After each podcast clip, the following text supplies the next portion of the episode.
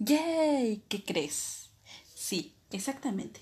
Hemos llegado a la última actividad de este curso remedial. Te felicito, en verdad te felicito por este gran esfuerzo que te has tomado. Pero, ¿qué crees? Sí, bueno, espero que hayas contestado lo que yo pensaba. Nos faltan dos actividades por contestar, pero no te preocupes, porque van a ser muy fáciles. La primera Tienes que escuchar lo que te voy a explicar. Es algo muy rápido.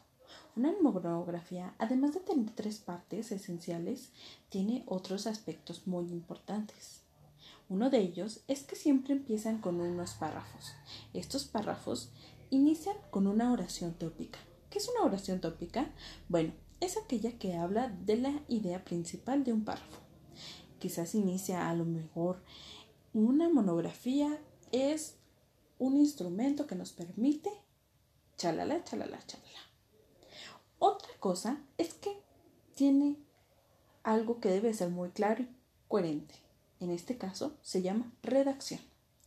Perfecto, ya llevamos dos palabras claves, párrafos y redacción, ¿sale? Otro aspecto que tiene importante la monografía es que debe de cumplir un propósito y su propósito es ser comunicativo. ¿Por qué comunicativo?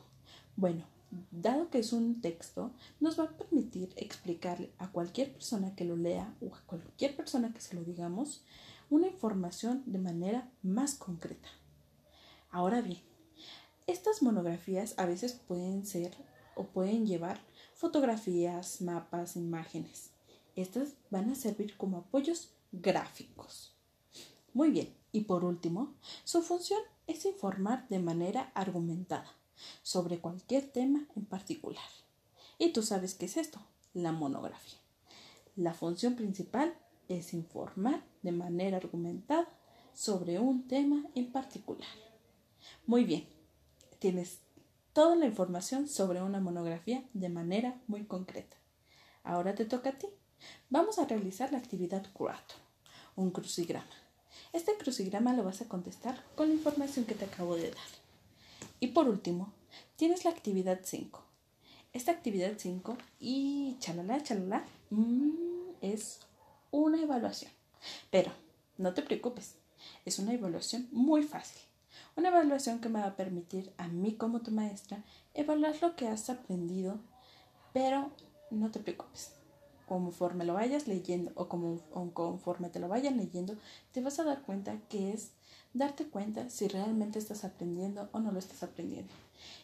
Y de tal forma que yo voy a entender si necesito cambiar mis actividades, si es que te gustaron, si no te gustaron, qué es lo que te gustaría hacer qué, o algo más llamativo. Por eso te pido toda la honestidad posible. Y muchísimas gracias. La próxima semana vamos a empezar ahora mejor con todas las actividades de este ciclo escolar 2020-2021. Así que espero que te hayas divertido. Mucho éxito en las siguientes actividades.